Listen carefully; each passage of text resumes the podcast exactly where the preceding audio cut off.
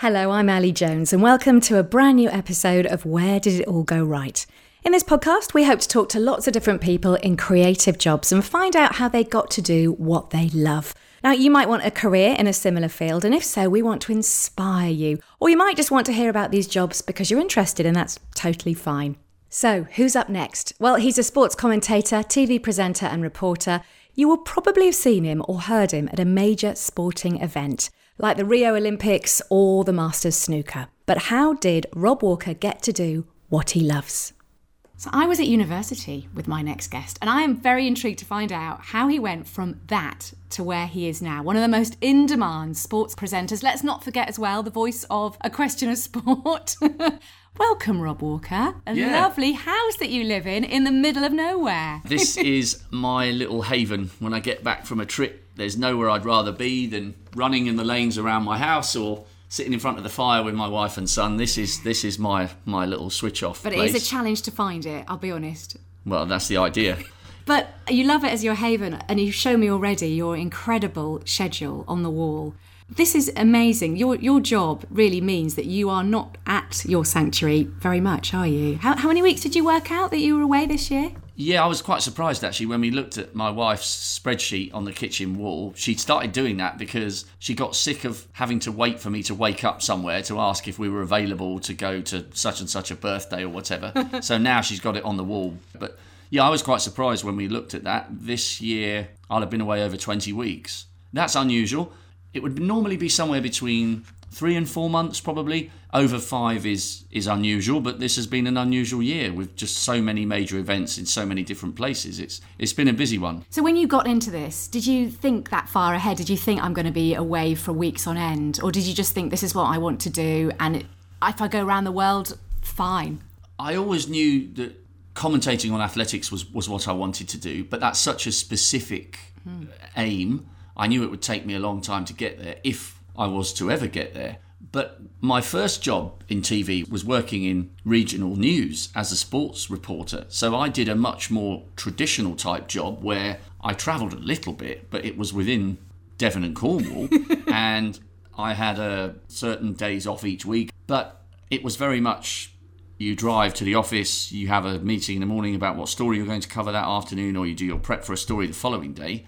I never ever thought about the travel. That just developed as my career went on various tangents. And I do love the travel.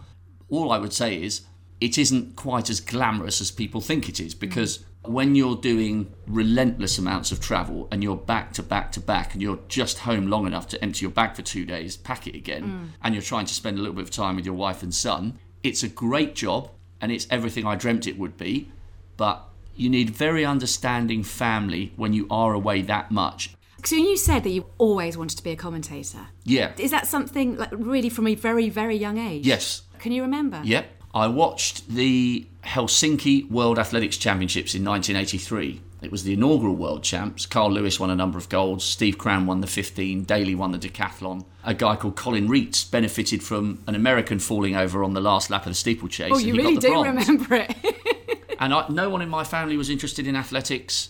I had started to run a little bit at school. I mean, I was, what, seven or eight at the time. It just lit a fire in me. And then the following summer was the LA Olympics. And my mum let me get up late, having gone to bed, to watch Steve Cram and Seb Coe race the 1500 metres. Coe defended the title and got the gold, and, and Steve Cram got the silver, having won the world title the previous year. It was a golden era for British athletics. Daley won the decathlon. You had athletes like Shirley Strong winning, I think she got the silver in the women's 100 hurdles.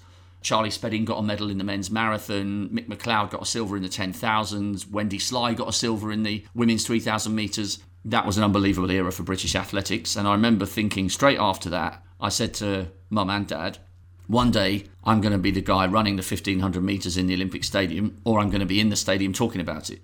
I mean, I wouldn't say from every single day from that point until the moment I did that race in Rio in 16, I wouldn't say it dominated every waking thought, But you're And- obviously a very determined person to say that. I'm either going to run it or I'm going to commentate on it. Yeah, I mean, no, you you are what you are, and it took me a hell of a long time to get there. And like I said, you know, there were times on the journey where I thought, well, maybe, maybe I'll be a regional sports reporter, and I won't specifically be an athletics commentator. And I'm not just an athletics commentator because you have to be the very best, like Steve Cram, to make your living exclusively hmm. from just doing athletics as a freelancer. So I do I do other stuff, and I've worked with some amazing people on some amazing sports. But athletics was the acorn.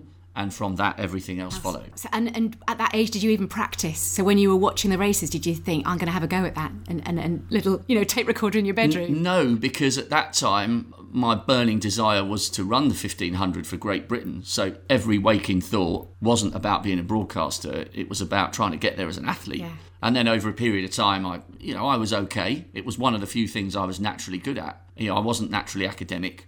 I loved reading and writing, but I wouldn't say I was brilliant at them at school. But I loved running, and running was the only thing in which I used to win. And, and I loved the feeling of being in motion, and I still do. I mean, my knees are knackered these days, but I still get out. I never feel more comfortable anywhere at any time than when I'm in a field with no, I don't run with a watch, I don't run with music, I don't set out with a specific route, I just go. Right. And I never feel more alive than when I'm doing that. So, no, when I was young, my idea was to try and make it as an athlete. The running when you were younger then didn't tr- transform into you being an, an Olympic athlete. No. But, but you went to uni and lots of things happened at uni that kind of got you into more down the media things. Yeah, I did. I did English and drama, and I loved it. You know, you and I both had a really good time at Exeter. It, it was. I never lost sight of how lucky I was to be at Exeter because I had received, and this is a kind of pattern that's followed me a little bit.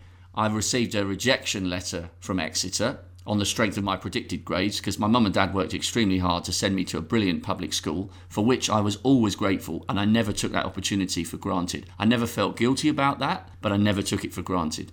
Anyway, on the strength of my predictions, Exeter rejected me, and I knew it was the best place in the country to do English and drama. And then I managed to get three Bs instead of three Cs. But I rang them and I said, Look, is there some kind of black mark against my name if I'm applying for your course again? And their exact words were, We don't look down our nose at people we've previously rejected. If you want to try again, try again. Well, that was all the motivation I needed. So I did a year out, worked in a supermarket, did Euro Rail with my best mate, Nick, and um, reapplied and got in. So the reason for mentioning that, I never lost sight of how lucky I was to be at Exeter because I'd been on the receiving end of a rejection letter. So yeah, I did English and drama, and I love kids as well. I love working with children. I, I enjoy going into schools. I try and do that once I've balanced the dough for the year. But I would have been a primary school teacher if broadcasting hadn't worked out. That was my plan B. Right. Because there's just something so so energizing and so innocent and so challenging about young kids. You and I both have kids.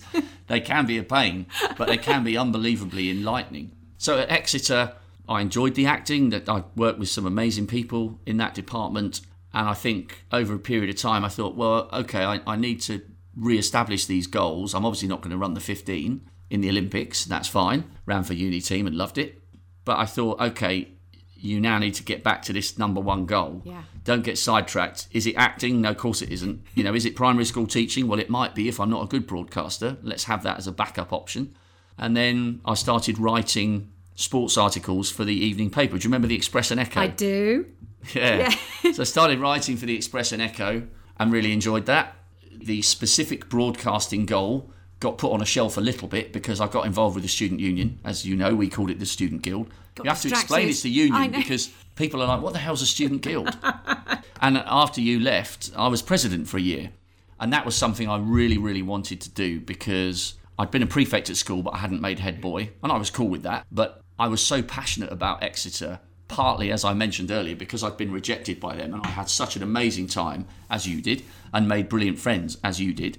And I thought, what a fantastic year this would be as a total one off. And it has turned out to be a complete one off. It's not how I make my living. I'm not in management. And that's my only experience of Yeah. being in a role like that and making speeches and telling prospective students and their parents how amazing it was. And Do you think doing that, having that experience, made a real difference to, to the rest of your career? Do you think it really helped? it was more a case that I had such a good time and, and I viewed it as a real privilege to be in that spokesman role for the university. I loved it. But in terms of what did I learn from that, it absolutely crystallized for me that if you've got an idea and you think you might be able to do something, you've got to be ballsy and you've got to have a go. because there were people that came up to me after the election, some people coming up to me saying, Oh, I could have done that role. And I said, Cool, I'm sure you could have done. But where were your balls when you had to stand up at the hustings? And where were your balls when you had to risk failing publicly? Because an election's quite weird, isn't it? Yeah. It's not like an exam where you hope you go in getting an A. Oh, you might get a B or a C. You But no get one's something going to out of see it. what you've written. Well, not only that, you might not get an A, but you might get a B or a C. You're going to get something out of the experience. With an election, you either succeed 100% publicly or you fail 100% publicly. Hmm. Now, all right, it's not the end of the world if you don't win, but I learned the lesson from that that you have to be prepared to lose in order to get where you want to go. And that stuck with me and has remained with me ever since. You can't hold back and you've got to be ballsy and you've got to be big enough and ugly enough if something doesn't work to say, I failed, but at least I tried. Yeah. You have the peace of mind. To me, that looks like a no lose situation. Mm. You're much better off. What kind of dad do you want to be? And I remember, yeah, that was years before our son was born and before, way before I even met my wife. But I remember thinking, what kind of dad do I want to be when I'm 50? I mean, geez, 50's now not that far away, but when you're You 20. forward planning, Yeah, you when were. you're 22, it's just like, oh, yeah, it's like 50 years away. But what kind of dad do you want to be? Do I want to be the kind of dad where my son might say to me one day, how come you weren't president, dad? And I might say, well, because I didn't have the balls to go for it. Or do I want to be the kind of dad who might say, I tried really hard to be president, son. I gave it a go and it wasn't meant to be. No brainer to me. And when you leave uni, don't you? And you're like, I'm, I'm invincible. I'm at the top of my game Yeah. almost. I'm going to do this. I'm going to conquer it. And that's Yeah. maybe when you start getting a few rejection letters. I tell you what, it's funny you say that about rejection letters. When I was coming to the end of that year as president, I wrote to the local TV station because I had 100% then. I thought, right, I need to focus on now trying to pursue this broadcasting goal. And I wrote to West Country TV. I wrote to West Country instead of the local BBC because my gran lived near Tiverton in a little place called Uffculme. And I used to go and visit Gran once a week. And Gran watched West Country, not the BBC. So I wrote to West proud. Country and I asked them for a week of work experience with a probably more than a whiff or two of arrogance at the time, partly because you're young and partly because I was president at the time. They wrote back and said no. And I remember it was a really good wake up call. It was a real slap in the face because I remember thinking, if I can't get a week's work experience at West Country TV, hmm. this journey, this seed that was sown in LA is sort of going to fall at the first hurdle. I thought, well, rather than getting the hump about it, I thought, right, well, maybe I was, maybe I didn't put enough time into that letter. Maybe I didn't try hard enough. Maybe I came across a bit arrogant.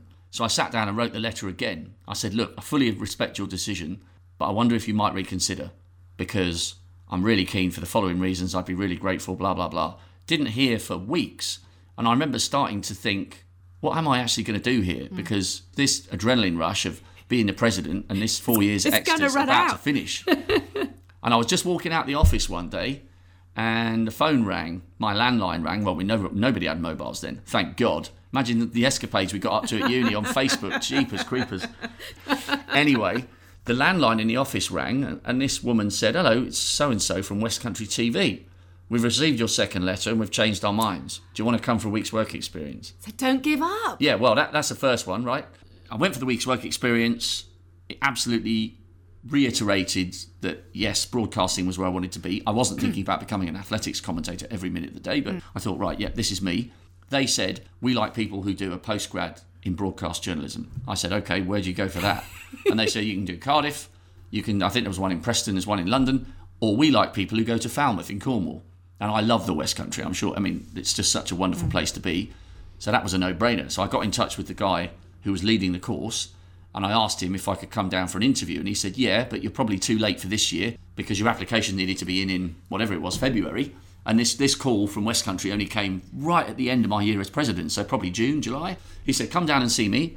And I did a little test thing. I had to pull an article out of the paper and write a 30 second voicer. I, I said to him, what's a, what's a voicer? What, what does that mean? He went, Well, write a little story as if you're going to read it on the radio, and then you've got 20 minutes, go. Did the story. He took me on the course but said, You'll have to come next year. I said, Oh, yeah, all right. I mean, I'd rather get on with it, but cool. And then one person didn't turn up that year on Falmouth, and I got this phone call and said, Can you be here tomorrow? And I said, Yeah. I drove down. I had an ancient Sierra estate, packed my whole life up, having just got back from Exeter. Hi, mum and dad. Yeah, I'm yeah. going away again. Did my year at Falmouth and West Country TV. I kept sort of sending tapes in. I mean, it's so funny now, isn't it? The world's so advanced. There Yeah. were actual cassettes that I sent in In a jiffy bag. of bits of broadcasting that I'd done for BBC Radio Cornwall, uh, covered rugby for Pirate FM, and I sent the tapes up to West Country, and West Country took me on, and that was my first job in TV, which I did for about eighteen months as a regional sports reporter. So you were in. You were in doing I was sport. yeah because there. yeah because I was quite lucky that I was taken on. I finished the course on the Friday. I think I had a day off to go on the lash for graduation later that summer, but I did the course and got straight in to TV as a sports reporter. So I had worked hard for that, but I was lucky as well, Yeah. and I'll never deny that I had a stroke of luck to open those doors. Lucky, but also very tenacious. Just battling on all the time. Yeah, well, you can't. You know, you, the world doesn't owe you anything. I mean, if I can drum that into myself, yeah, obviously, I'm going to try and open as many doors as I can for Arthur, whatever he wants to do for a living. That's my number one goal now after Rio. But the world doesn't owe you anything. Doesn't matter whether you went to a public school. Doesn't matter if your parents have got a few quid. The world owes you nothing. There's a lot of jobs you can get out there, but you're going to have to want it and you're going to take a few slaps in the face. Um, but funny you said about the rejection letters, right? So my second one, people think I made this up, but I didn't. I did a year and a half at West Country. Then I did a year and a half at another ITV region in Bristol, covering Bristol, Bath, and Gloucester rugby. Went on a Lions tour. That was the first big tour I did, which was amazing. So grateful for that opportunity, even now, all the different places I've been. And then I got to the end of my second job. So I did 18 months at West Country. I did 18 months at HTV West. Great year and a half living in Clifton, especially being single as well. I mean, God, it was amazing. I think if I'd met a woman in Bristol, I never would have left. It's a great city. Anyhow, there was a job came up at BBC Sport, and the reason for harping on about it, I went up to London for the interview at BBC Sport Television Centre. It was quite an, you know, an intimidating place to go from regional TV. And then the following week, I thought I'd done all right. Um, as you would know, in our industry, we don't really do job. I've probably been interviewed three times in my Yeah, entire it's life. kind of just talking to You people, don't really do interviews. They call it a board at the BBC. They try and make it sound even more scary than it already is. Like you, massive oak table with three guys on the other side of it, and you're you absolutely call bricking it. I got a thanks but no thanks letter. And this is absolute God's honest truth. And I say this when I go to schools and I say this when I go and speak at businesses. Always, always, always ask for feedback and don't lose your rag. Don't let your ego allow you to think that they've missed out. Because what happened was I rang them up and I said, okay, look, I'm not ringing up to moan. That's fine. It is what it is. I knew that that was my best path into mm. becoming an athletics commentator. Mm. I knew that because you they have all have, the rights. So you must have felt gutted. Oh, I was devastated. Yeah. I thought I'd done all right in the interview. Anyway, I rang them up, I asked for feedback, and the long story short is they'd sent me the wrong letter. They said, We'll have to ring you back in a minute. We'll get in touch with HR. And then the woman, What, you'd got the job? Yeah, I had got the job, but they'd sent me the wrong letter. So what would have happened if you hadn't rung up? I don't know because the guy who interviewed me, Michael Cole, has gone on to be a really good friend of mine. He's given me tons of work uh, as, as a freelancer. He was on the board, and he and I, to this day, when we have a beer on an event, we have a debate as to whether would anybody have noticed on the day when whoever it was started that it wasn't the tall, skinny guy with the big nose. That's would they have then contacted me, or would I have never known and I would have never ever had the job? so I have my my mum and dad have kept them. I have two letters at home. A Thursday in November 01. Thanks very much for applying, Mr. Walker. You haven't got the job. Best of luck in life. And the next letter is dated the Friday. Mr. Walker, we're delighted that you did such a good board. You've got the job. We'll see you in a month's time. Salary is X, Y, and Z. what happened on the Thursday afternoon? What was going on there in the office? Oh, I I don't know. I went for breakfast. My mum and dad have been absolutely instrumental in everything I've done, and they've got nothing to do with broadcasting. They ran a small business for many years, and dad said, We're coming to Bristol. Let's go out for a breakfast. And my mobile rang because the call to say we made a mistake Yeah. was over a day. So I got this call, and Dad was like, "Look, you know what dads are like. It's not the end of the Yeah, world." what will be, will be. It'll be and then I said, "Oh, I better answer this phone call." Yeah. And it was the woman ringing me back, and Dad was like, "Okay, I'm confused. So- Have you got the job or not?" Knowing me and my dad, we probably went on the lash that afternoon, but I can't remember, which means we obviously did. Um, always, always, always ring for feedback. I'm feeling quite stressed after that. That's just like that's so close. And, and, and then so you got onto the BBC, and do you think that was really important in, in your route to becoming a commentator because you sort of met lots of people who could help you? Yes, yes, it was, although it was a big gamble because where I had been working, I was commentating on football for ITV Regions, and ITV were brilliant to me. Mm. I learnt so much in that three years. the job I took was an assistant producer. Now, I had no idea what that meant. I mean, if people are listening, what the hell does that mean? Well, the assistant producer, say if it's rugby, is the guy who goes along with Jeremy Guscott and liaises with the cameraman and decides that the interview with Eddie Jones should be in this corner. And Jerry asks the questions, and you're listening to the questions, and you might say, Oh, is there any chance we could ask about Farrell? Is there any chance we could ask about the injury to so and so? And then you go back with a picture editor and cut it all together. So you're not the guy commentating and you're not the guy asking the questions. Mm. You're, you're kind of like a liaison bloke. So you weren't quite doing what you wanted to no, do? No, but I knew that my only chance of working on athletics was going to be to get in the faces of all the key decision makers. I knew it was a massive sideways step. And for the first year I was there, I made a decision I wouldn't even mention about broadcasting because they paid me, and I, it was a fairly decent pay rise at the time, as I recall. You kind of have to lie low, don't you? Don't yeah. you, you, you, sort of don't want to. It's annoying when people come in and say, "Well, I actually don't want to be doing this." Job. Yeah. So for the that first year, people. I worked my proverbials off. Mm. I had no woman at the time either, so I could say yes to everything, and I had no family to look after. So whenever they rang me and said, "Oh, so and so can't do this. Can you now go and do this, even though you're on two days off?" I always said yes. Mm. So you're doing not, not quite what you're doing, but you're working really hard, and then you kind of eking your way into commentating. Well, I tried, yeah. but it wasn't happening at the BBC. so, so how? So, what did you do? Did you decide to make a decision to leave that staff job and, and just go freelance? Yes. Yeah. But that's, that's a gamble. Yeah, of course it was. But again, who do you want to be? Do you want to be a guy doing an assistant producer's job that loads of people, great job, loads of people for them that's their life's yeah. ambition and that's brilliant and that's what they want to do and they're creative and they want to make pieces and work with great broadcasters and, and all that do you want to be stuck doing that hating it mm. Or do you want to get off your backside and put your money where your mouth is and go out into the big bad world? No brainer. I thought, right, okay, the worst, worst, worst case scenario here is that I'm absolutely crap and I'll go and be a primary school teacher. the second case scenario, I really struggle for money and I have to sell the flat. But that process, I worked for the BBC for three and a half years. I did manage to maneuver my way onto various athletics projects because it wasn't a huge budget sport. And I did show many times that I had some potential as a reporter. But anyway, the long and the short of it is, I realised that I was being paid to do X, and that was the job they wanted me to do. And if I wanted to do Y, I was going to have to be ballsy and bugger off and do it on my own. Yeah. So that's what I did. So, do you remember your first freelance job? Yeah. I mean, this is this is bizarre. I made great friends at the BBC. I'm very grateful for what I learnt there. So I left. I left on good terms. And do you know the strangest thing?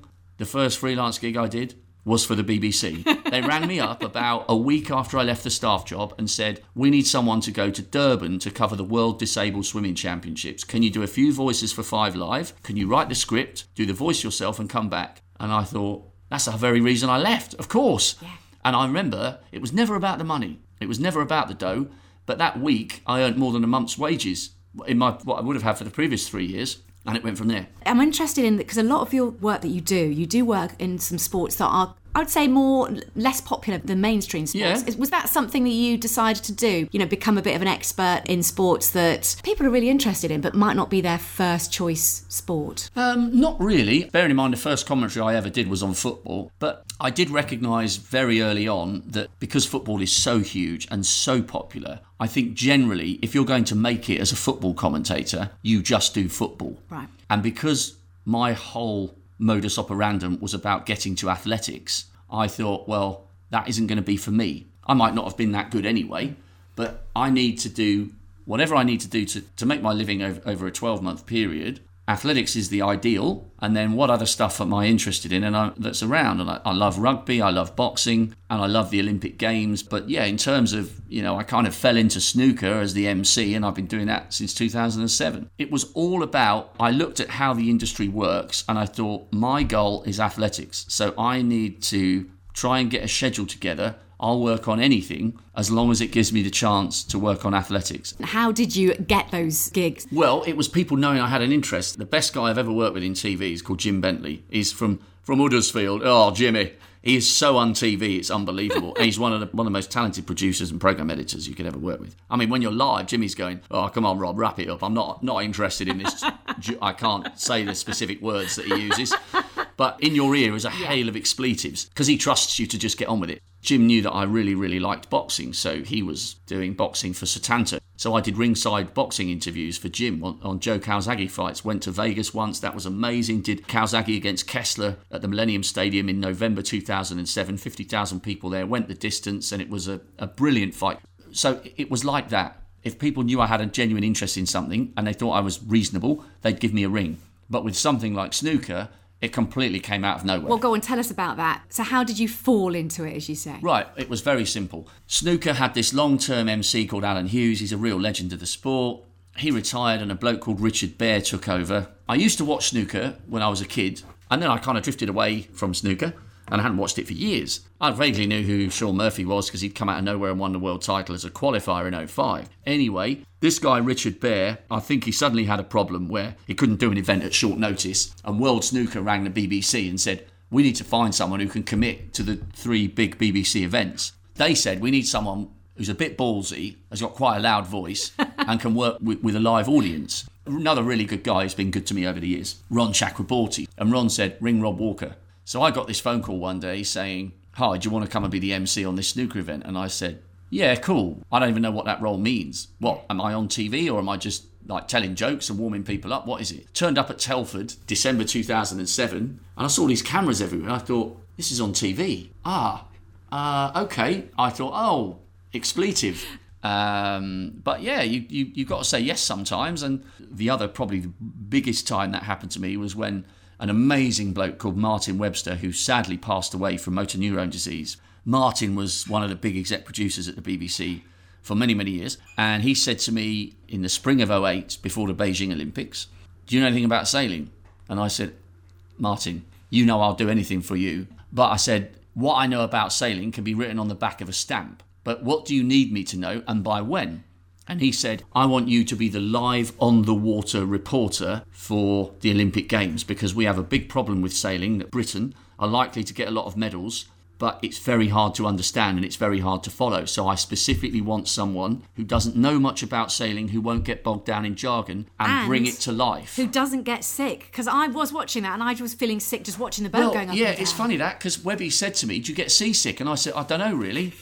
And and do you know what? I don't. Well, you're lucky. That was just luck. That was complete luck. So yeah, look for youngsters coming into the industry, there is no right way. There is your way, but you've got to be prepared to try things that might not go very well. Mm. Now there is a caveat to that. You've got to be pretty sure you can do it because when it goes pear shaped on TV, it's horrendous. I'm interested as well because keeping jobs, so the snooker, you know, they keep calling you back. Yeah. Do you think by giving the nicknames to the snooker players, inventing phrases like "Let's get the boys on Oh the base"? yeah, I mean I sort of cringe with that now because I. do you? Um, yeah, I mean, look, the, the primary thing is you, you've got to be easy to work with. You cannot be a diva. I think you'd have to be at least, at least 33% better than the next best person to get away with being an ARSE. Yeah. Some people do get away with that, but you have to be so much better than everybody else because the producers, they want someone who's going to turn up, be up for it, get involved, and get the job done. So you just can't afford to be like that. There are still some who are like that, but I've always tried to be as easy as possible to work with. I mean, yeah, look, I'm naturally, I'm lucky. I was born with a fairly sunny disposition, and I'm up for life, and I know how lucky I am. I don't walk down the stairs every day in my pants going, yeah, I rule. But I never ever lose sight of the fact that a lot of people work a lot harder for a lot less hmm. doing something they don't like. And any broadcaster worth his or her salt needs to remember that. Hmm. And some choose not to. That's unforgivable. I must talk to you about the Olympics and the Paralympics. When you're commentating on a really short race, like 100 metres, Yeah. how on earth do you do that when you have 10 seconds or so? The hardest research I do is when I'm commentating. I still do some bits of presenting, not loads. And if I never appeared in front of a camera again, it wouldn't bother me. The work I love, I'm grateful for the bits of presenting I do, but the reason I'm in this game was to become a commentator. The out and out expert on a broadcast is the commentator and the pundit who's sitting next to the presenter. By and large, the pundit will be a former athlete who can do most of it off the top of their head with a little bit of research. The person who needs to know everything and do a biblical amount of prep is the commentator. So there is absolutely no shortcut. But when you've done the prep, whether you use that information or not doesn't matter. The fact is, you are talking with real confidence. Because if something surprising happens, you're not afraid to say, wow, well, that's surprising, isn't it? Because we haven't seen a performance like that from him all season. The best we've seen is probably 10.1. Nobody was expecting a 9.92. Mm. But you need to know that when you say something is surprising, if it's surprising you, it is going to be a surprise for 99% of the other people watching. So the prep is of paramount, paramount importance. Mm. Those periods of time that you're commentating, for some of them, they're such a short period of time. The pressure must be pretty intense. Don't get me wrong, I love the sprints, but I have to concentrate really hard. And it helps if you're in direct line of sight with the finish. If you're ever so slightly off five mm. metres either side, it's amazing what your eyes are, touch wood, your eyes are pretty good. When you're watching three people cross a line quite quickly, and you've been watching athletics for many years as a fan, you have a reasonably good chance of being able to say that's the one, two, three, or that's the one, two, and we'll mop up third shortly. Sure. Something like that. It's not rocket science, it's not impossible. It's something you've watched your whole life, and then it's just your turn to be the voice trying to bring it to life. So you just get on with it. For you, what what was the most difficult thing to commentate on, do you think? I think in terms of something that was a total shock, and it's one of the most memorable things I've ever seen, but not necessarily in a good way, was the Commonwealth Games this year uh, on the Gold Coast. I was commentating on the world feed, so for people who don't know what that means, the BBC commentary on the men's marathon at the Commonwealth Games would have been Steve Cram. He would have been in what's called the International Broadcast Centre. Um, I was on air at the finish line of the marathon, and the world feed simply means that there are many, many countries around the world who need English speaking commentary, but they either haven't got commentators with the expertise or they haven't got the budget. So the organisers of the event get an English speaking commentator, and that goes out all over the world, hence the name The World Feed. So the commentary goes out all over the Caribbean, the English speaking countries in Africa, Australia, New Zealand, Canada. Anyway, so I was doing the World Feed commentary on the men's marathon, and Callum Hawkins is a fantastic young athlete. He's a brilliant marathon runner, and he was bidding to become I'm pretty sure now, looking back without checking my notes, he would have been the first Scot to win the Commonwealth Marathon in over 50 years. And he was running brilliantly. Mm. It was very, very hot. But when you looked at his PBs over the marathon, he was running very conservatively. So I thought, this is great. He's allowed for the fact that it's very hot. He was in the lead over Mike Shelley, who was the defending champion from Australia, by nearly two minutes. And he just wobbled and hit the wall and it was spectacular. I've never seen anything like it in a marathon. He he wobbled towards the curb, threw his hat off. Bearing in mind, up until this point, he looked imperious. He was about to win the race, mm. and it would have been a fantastic victory. Anyway, the heat got the better of him. He collapsed and then desperately tried to get off the floor. It was one of the most compelling heart wrenching sporting moments I've ever seen. And I really, really hope he recovers from that and goes on to be a champion. Strange things happen sometimes in sport, and you, and you have to be well prepared and you have to react to what you see. Yeah. What, what for you has been sort of maybe a moment of commentary or a moment where you've been doing some work and you just thought, I cannot believe I am here. This is where it's all come together. One moment. Rio 16, 1500 metres men's. London was great. I did the sailing again and, and I got to interview Ben Ainslie live when he'd just become the greatest sailor in history. But no, listen, it all goes back to the 1500 in, in, in 83, watching Crammy and, and then watching Crammy and Co. in 84. And then Rio was my turn to commentate on the Olympics. And the broadcasting arm of the International Olympic Committee is called the Olympic Broadcasting Service, OBS. And OBS rang me and said, We want you to be the world feed athletics commentator. So I had to ring the Beeb and say, Look, thanks very much for the offer of the sailing again for Rio. Yeah but this is my mountaintop.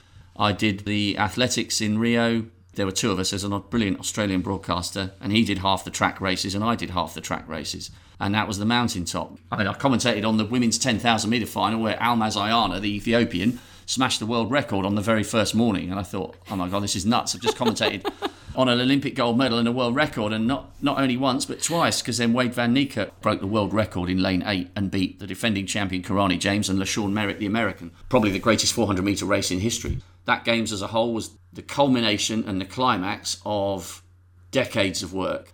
Like the real mountaintop on the last night, men's 15.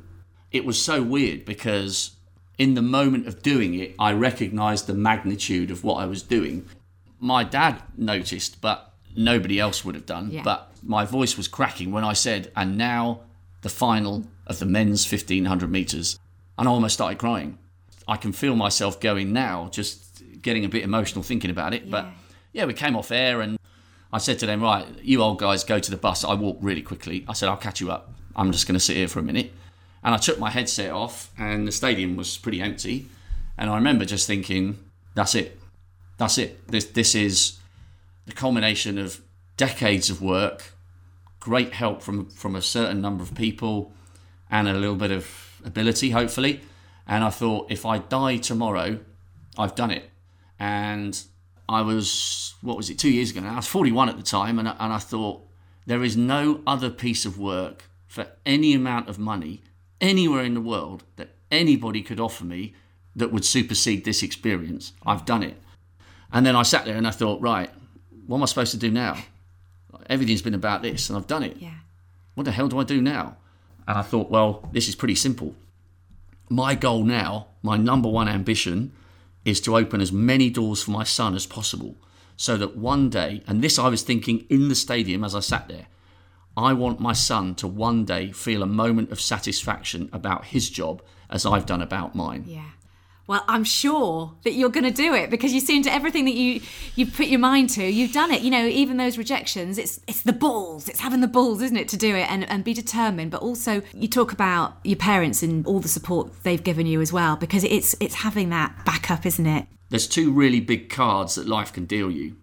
One is a loving, supporting home environment. Now, that doesn't necessarily have to have a lot of money in that home. It just needs to be supportive. A loving mum and dad who can give you that confidence and that platform and that belief is of paramount importance. And I don't think you truly realize the benefit of that until you grow up and you see the results of scenarios where people haven't had that. And also, when you then get married and have kids and you realize how knackering it is and you, your love is unconditional, but your patience isn't. and you realize how much patience your parents showed to you. And the other one is your education. And, you know, I touched on this earlier mum and dad didn't come from a particularly wealthy back. Well, they both grew up on council estates, but they only had me, and they decided that they would plough all their money into my education. So I went to a very good primary school. I went to a very good public school. I went to a really good university, and they ensured I had all those experiences and never came out with a penny of debt. Well, if life deals you those cards, the education and the family, you almost owe it to everybody out there who didn't have those two cards to bloody well make the most of it mm-hmm. and never forget how lucky you were that you were on that start line already one step ahead. If we kind of think back to the sort of where did it all go right for you, there's quite a few factors, aren't there? The two lucky cards that you talk about. Yeah. Having grits and determination, though, that's massive, and, and sort of not taking no for an answer. Yes.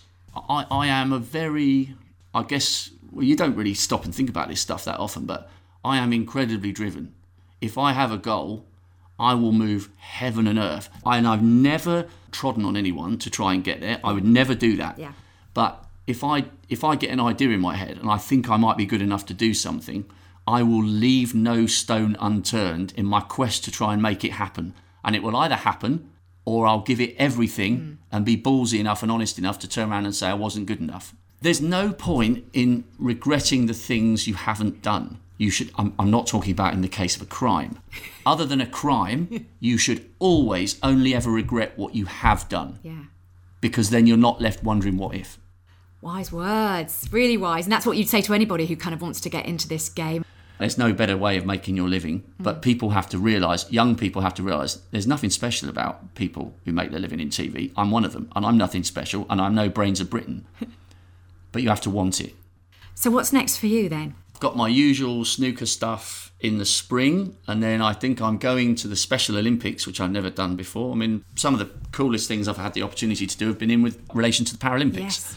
Disability athletics is, is fantastic, and I, I go. Did the Invictus. Yes, Invictus yeah. was amazing. That was a really, really good event. I've done two of those now. I did Toronto last year and Sydney this year. So yeah, next year the biggest event next year will be the World Athletics Championships in Doha uh, at the end of September. And then I should, in theory, be working on the IPC, the Disabled Athletics World Champs in Dubai in the November.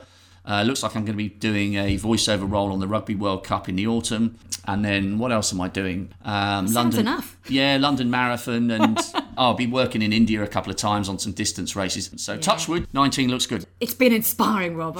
Brilliant story. Thank you so much for talking to me and, and inspiring other people. I'm sure as well. Well, that's all right. It's it's been my pleasure. You know, it's nice if youngsters especially can take one or two little bits of information from from my crazy 19 years. hopefully they can go on and be doing the same thing in 20 years' time Rule for someone world, else. of course. Lovely. Thank you so much, Rob. Don't forget to subscribe to Where Did It All Go Right on iTunes and Podbean. And if you give us a rating, even better. You can follow us on Twitter too at Where Go Right and find out about all the new guests coming our way. And we'll be back with a brand new episode next week.